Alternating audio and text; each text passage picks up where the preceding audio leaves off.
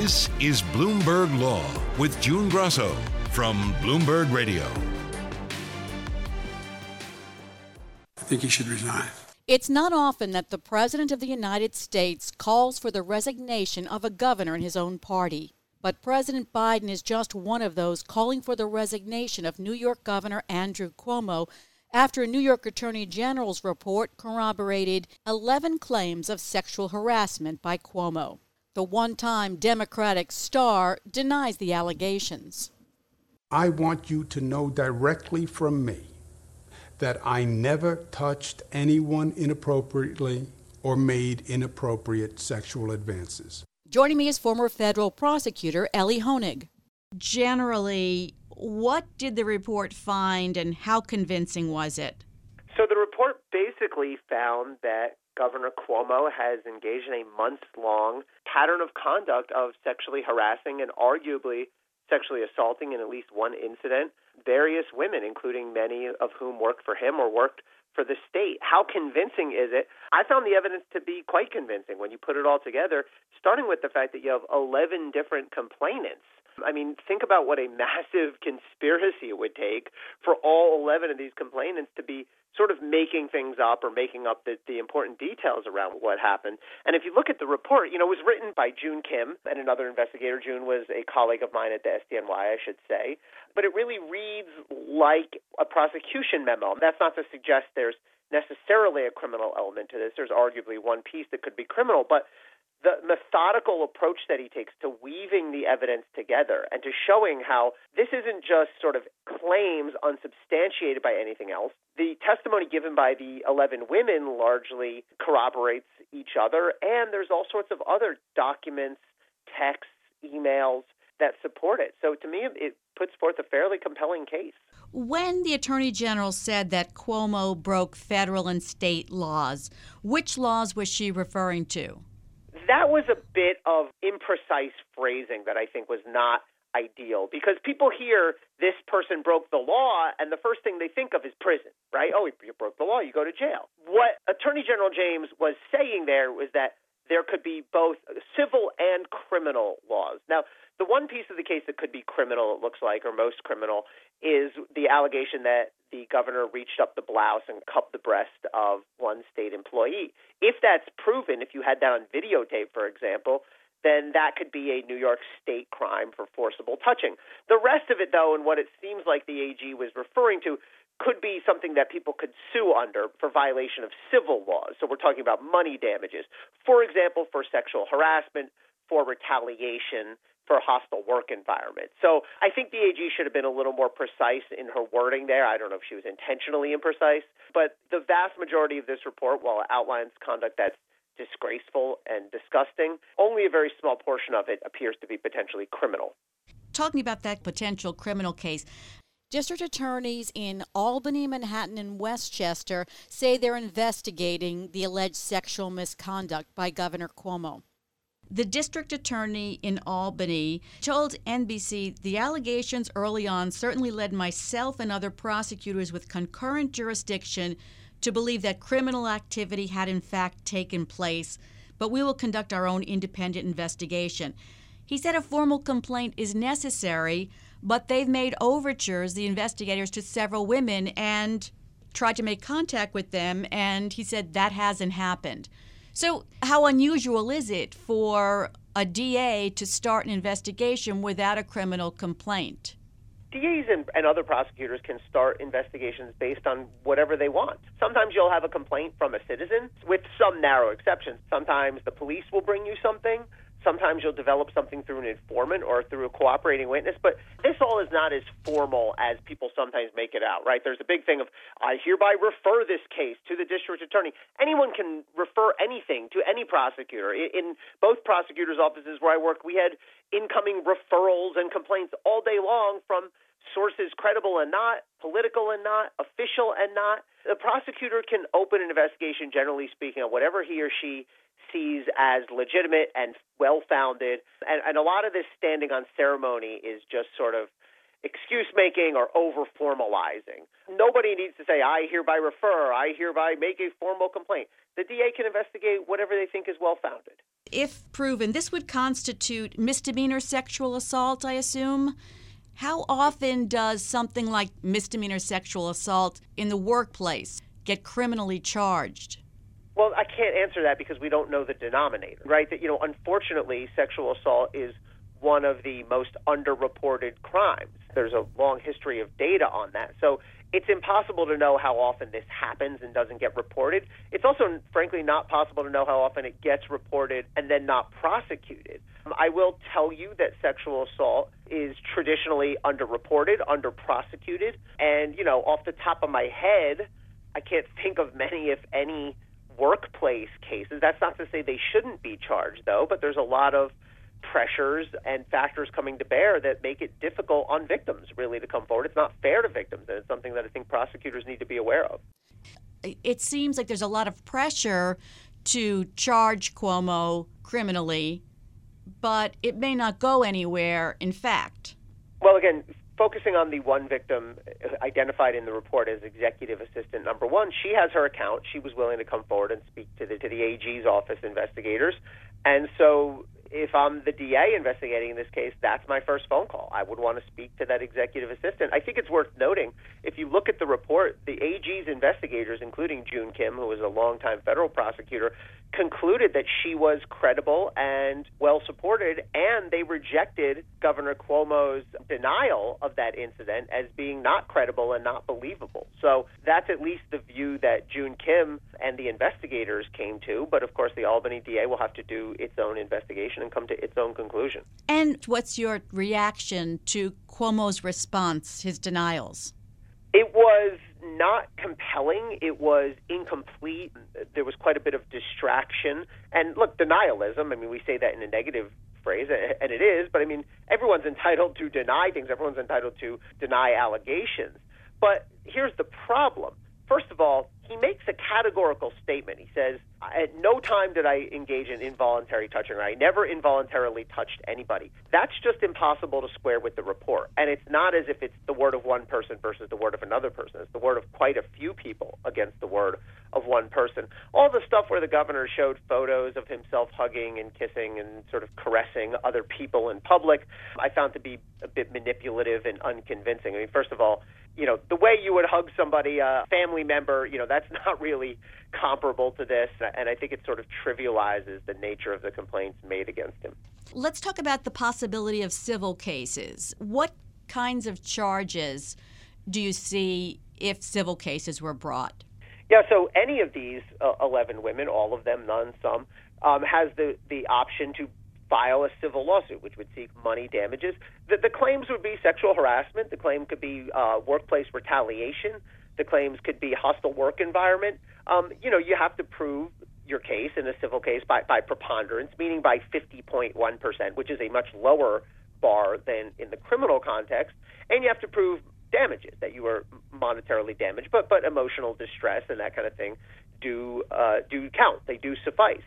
So we will see. And people could, by the way, file suit against Andrew Cuomo as an individual. They could file suit against the state of New York if he was acting in his official capacity. And if there were, you know, one of the interesting things about this report is there's other state of state employees around the governor who helped him with cover-ups and retaliatory measures. So that's how civil lawsuits could play out. Now, there is pressure for Cuomo to resign from the president on down the political spectrum. If he doesn't, the state assembly has the power to impeach him. How would impeachment work on the state level?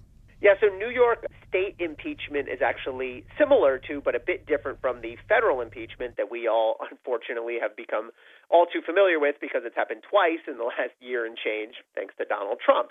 So the impeachment at the state level starts in the state assembly, which is like the U.S. House of Representatives, but only in New York State. That requires a simple majority vote, like in, in the U.S. House. But a couple big differences. One, the New York State requirement does not require high crimes and misdemeanors. Unlike in the federal process, the New York state impeachment provisions don't specify what types of offenses, so it's much broader. The other thing is, if he is impeached before he's tried, Governor Cuomo will formally lose power He's out temporarily, at least, as governor, and the lieutenant governor becomes the acting governor. That's, of course, different than in our system.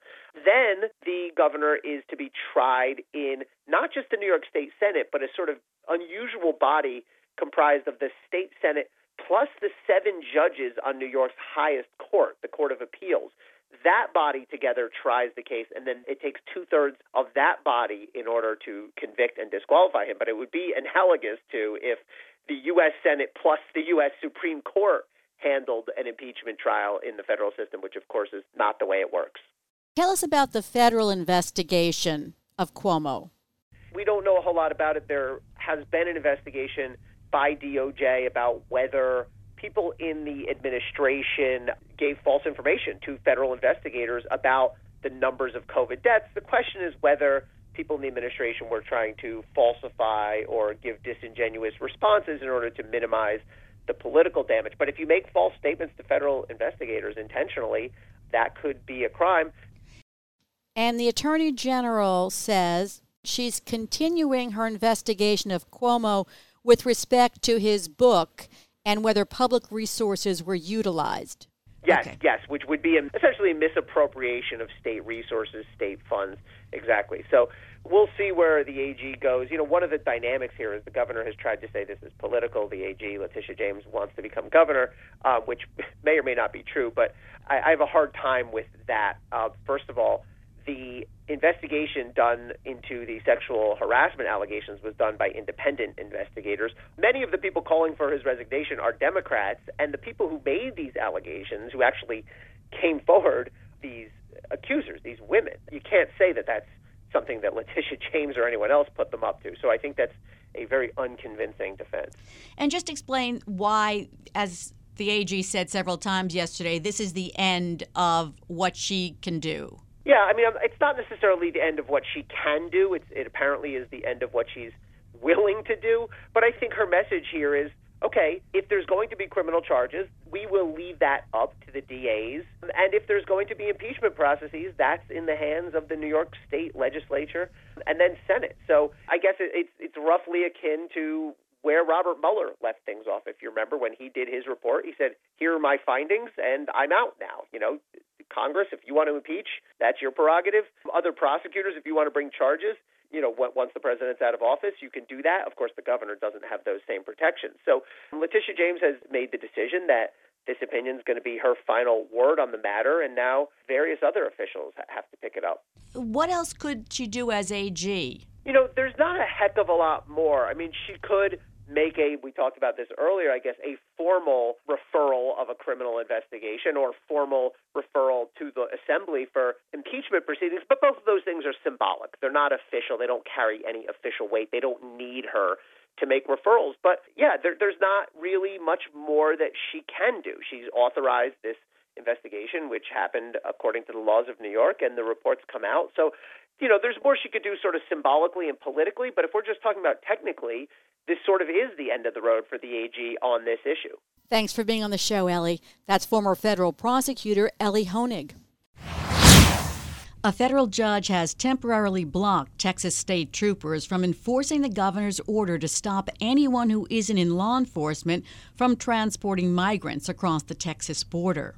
This came in response to the Biden administration suing Texas to block Governor Greg Abbott's order allowing state troopers to stop vehicles suspected of transporting migrants on grounds that they may spread COVID 19. The administration warns the practice would exacerbate problems amid high levels of crossing on the state's border with Mexico. Joining me is Leon Fresco, a partner at Holland and Knight. Tell me about the Texas governor's executive order. So the Texas governor issued an executive order last week that basically said that any officer in Texas could stop any conveyance or vehicle that they thought was being used to transport people who had crossed the southern border without status and basically take those human beings who did not have status and return them back to either where their trip began or to the port of entry themselves, where they actually either crossed or closest to where they crossed. And the idea behind this executive order was that Texas would not be used, according to the governor, as a transport location where basically people would come in from the south of Texas and then leave through Texas into the rest of the United States. Are most of the people that they're picking up actually people who are under the authority of the federal government and are transporting migrants?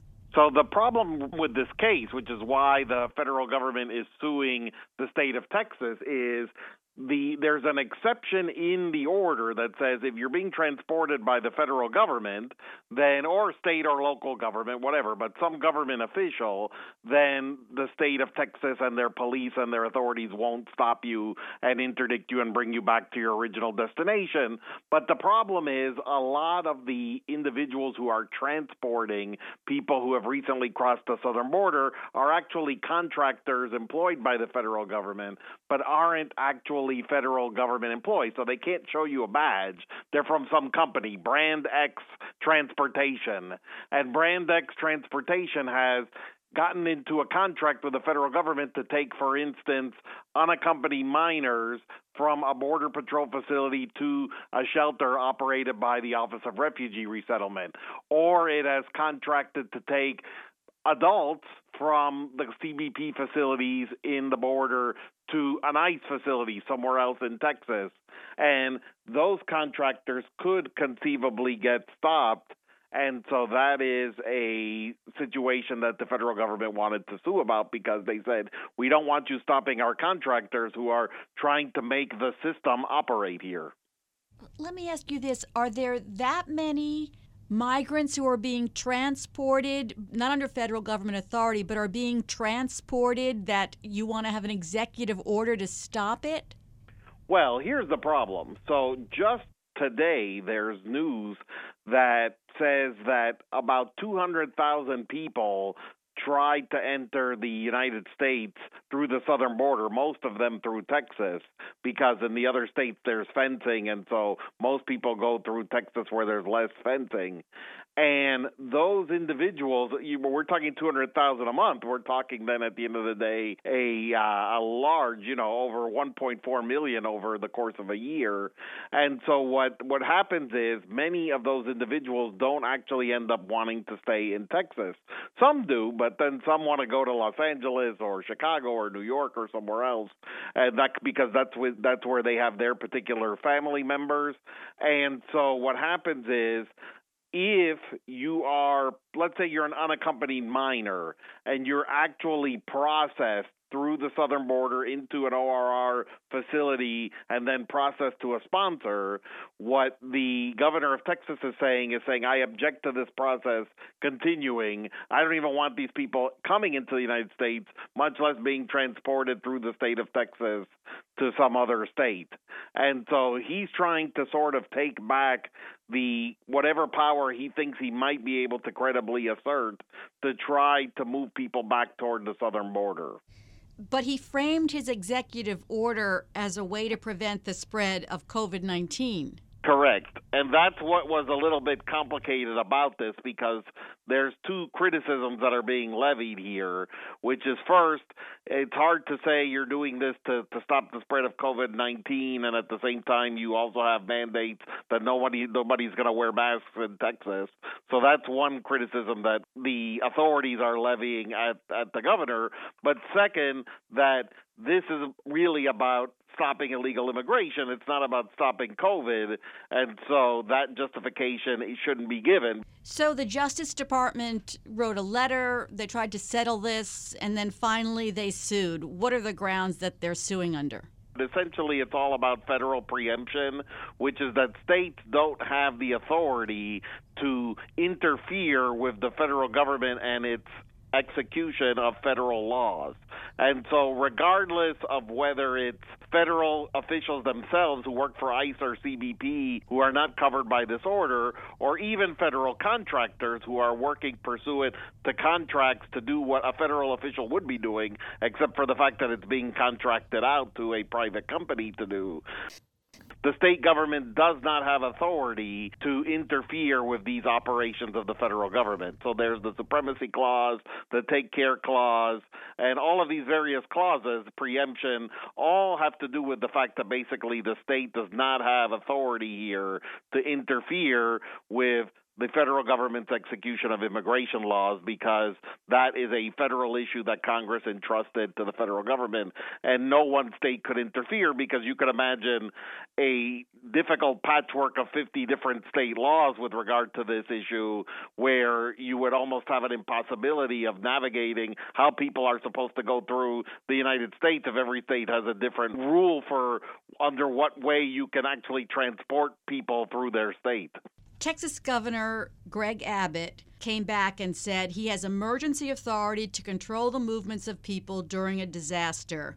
The court has to scrutinize whether the authority is properly being exercised vis-a-vis the national emergency number 1 or the state emergency in this case vis-a-vis covid. Whether it's pretextual or whether even if it's not pretextual you can do it but not to this extent that you're interfering with federal operations.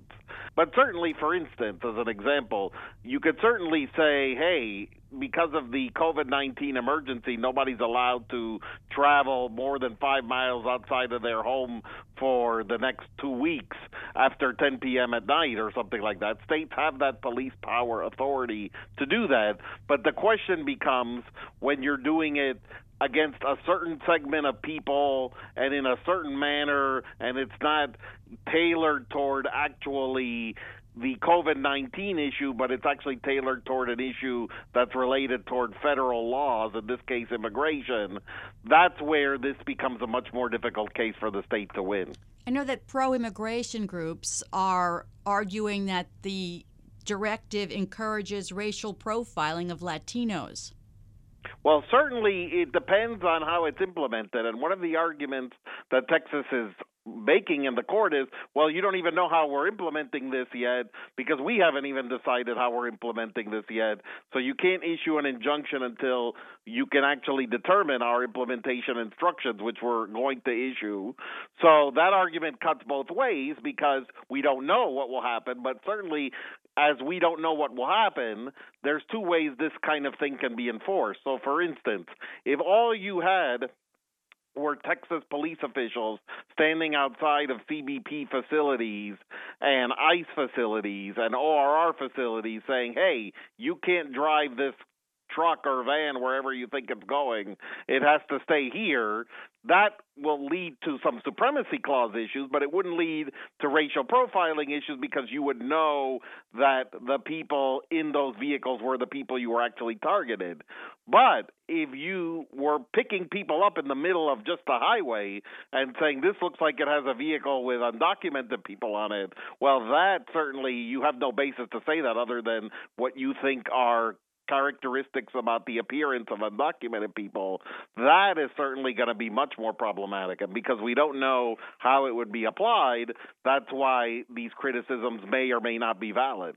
So this time the Biden administration gets to pick the judge, I guess, right? Yes, there's a district court in El Paso where the court where the case is being heard. Judge was appointed by President Bush by the by George W. Bush.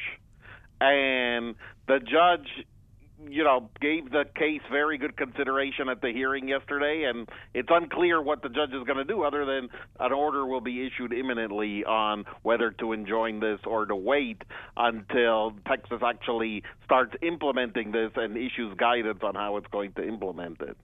So I want to ask you a question about the number of migrants crossing the southern border is surging. Yep. The number of times border officials caught migrants crossing illegally in June was the highest monthly figure since April of 2000 and more than a third of those crossings were attempted by a repeat crosser.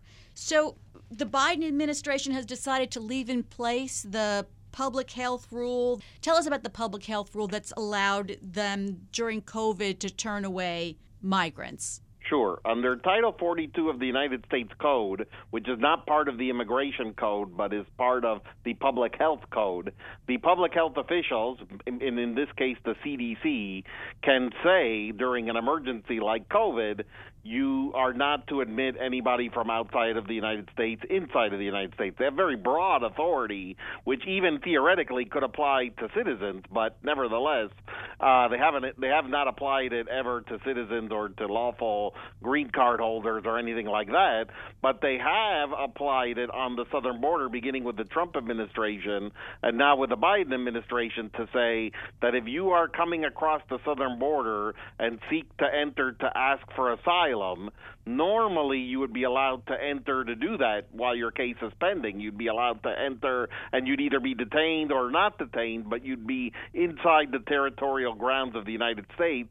Well, not under this Title 42. This allows the government to actually refuse for the human being to enter the United States and instead to take custody of the human being for the purposes of pushing them back into Mexico. And so that's what's been happening under Title 42. And there's a lawsuit that's been pending that the lawyers from the ACLU are saying that now it's been seven months into the Biden administration. It's time to end the Title 42 blockade. And so the question just becomes whether a court would end up viewing this as something A, it can review, period, and B, if it can review, under what level of deference do you give?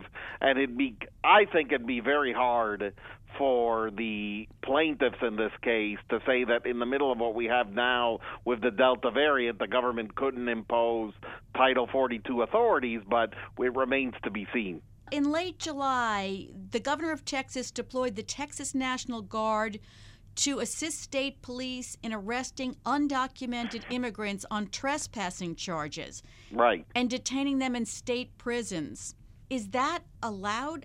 So here's what's interesting. So the last case that dealt with this issue was Arizona versus the United States, where Governor Jan Brewer at the time and the state legislature had actually passed a law doing the same thing, saying trespassing into Arizona is illegal. And that case was decided on a six to three um, Supreme Court breakdown that had at that time four liberal justices plus Justice Roberts and Justice Kennedy. So, What's ended up happening now is the court doesn't have those votes anymore to maintain Arizona. They're not guaranteed votes. And so what Texas is trying to do is to re tee up this issue because there were three justices at the time. Thomas and Alito are still there. Scalia is not there. But there are potentially Gorsuch, Kavanaugh, and Coney Barrett now that could decide what the three justices in the dissent had decided in Arizona, which is is that immigration is just like drugs, where there are federal drug laws and state drug laws, and you can complement them to each other. And there's no reason a state can't criminalize illegal immigration just like the federal government does.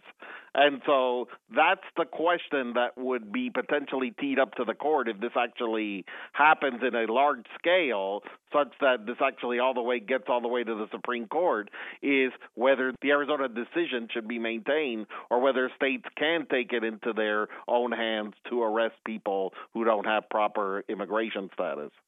Thanks for being on the Bloomberg Law Show, Leon. That's Leon Fresco of Holland and Knight. And that's it for this edition of the Bloomberg Law Show.